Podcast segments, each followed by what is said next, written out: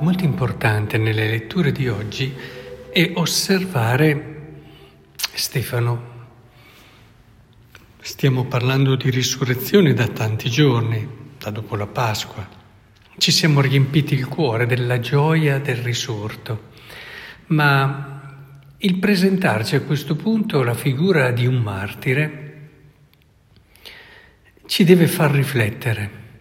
Spesso la risurrezione noi la vediamo come, sì, un Tana libera tutti, allora finalmente c'è questa speranza che nonostante la morte c'è una possibilità, c'è una speranza. Insomma, la vediamo un po' come un qualcosa che ci apre delle nuove possibilità, ma senza cogliere l'impegno che deriva da questa verità, cioè senza cogliere quell'indicazione che ci responsabilizza e ci orienta verso il giusto modo di vivere come cristiani, cioè vivere da risorti. Cioè pensiamo che, va bene, noi viviamo come si può, poi alla fine c'è la risurrezione. Sì, certo, facciamo sacrifici, facciamo delle rinunce, ma la mentalità rimane sempre quella di chi attende questa liberazione. Non nel modo giusto però, perché in fondo attendere una liberazione può essere anche corretto, però non nello spirito di chi non sente invece che dalla risurrezione nasce un compito, nasce un impegno, nasce un'indicazione chiara su come vivere. Cioè la risurrezione ci conferma che la vita di Cristo è il modo di vivere e che si può vivere una vita con lo spirito che il Signore ci ha donato, che era lo spirito di Cristo, quindi una vita come Cristo.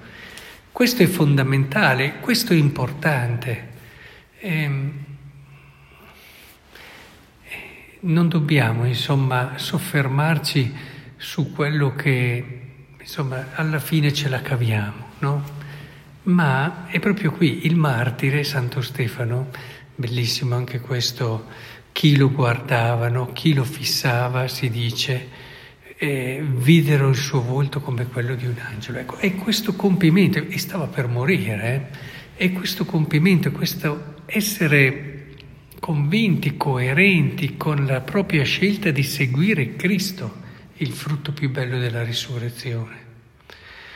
E quando si diceva nei primi secoli della Chiesa, gioia mia, Cristo è risorto, come saluto tra i cristiani, gioia mia, ho capito come devo vivere, in quel senso lì, non va bene, alla fine ci sarà una liberazione, ma ho capito come vivere, la risurrezione ci introduce in un modo di vivere, io spero che questo si capisca perché è decisivo, è fondamentale.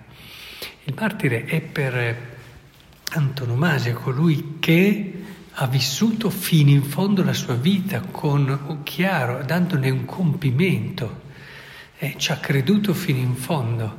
È il modo più grande anche di esaltare la vita, perché ne esalti la parte bella, che non è quella di sopravvivere, ma è quella di darne un significato. Questa è la parte bella della vita. E ed è per questo che la risurrezione ci dà questa possibilità di dare un significato profondo e vero alla nostra esistenza. Ora abbiamo chiara la via, che è quella di Cristo, ora lo possiamo seguire, ora lo possiamo davvero conoscere. E il conoscere ci farà irresistibilmente innamorare di Lui. E questo amore ci porterà a dare la vita per Lui questo è quello che ci dice la risurrezione e anche quello che il Vangelo di Giovanni ci ripete, in fondo, se ci pensate, Gesù è chiaro, c'è tutto il discorso su eucaristico, no? sul pane di vita e anche della fede, c'è molto anche sottofondo e oggi qui si parla proprio alla fine di questo brano che l'opera di Dio è che crediate in colui che, che Egli ha mandato. Ora, e il Signore Gesù, anche nel Vangelo, datevi da fare non per il cibo che non dura, ma per il cibo che rimane per la vita eterna e che il Figlio dell'uomo vi darà. perché su di lui il Padre, Dio, ha messo il suo sigillo. E ci dice proprio questo. Cioè, non datevi da fare per il pane che non dura, per sopravvivere qualche annetto in più, ma date compimento alla vostra vita per quel cibo che rimane per la vita eterna. E, e il riferimento è Cristo perché dice e che il figlio dell'uomo vi darà perché su di lui il Padre ha messo il suo sigillo. È questa la strada. Vivere l'Eucaristia in fondo è entrare nella prospettiva di Cristo, entrare nella vita di Cristo, entrare nel cuore di Cristo, vivere lo spirito di Cristo. Ed è questo che cambia la nostra esistenza e ci fa vivere da risorti.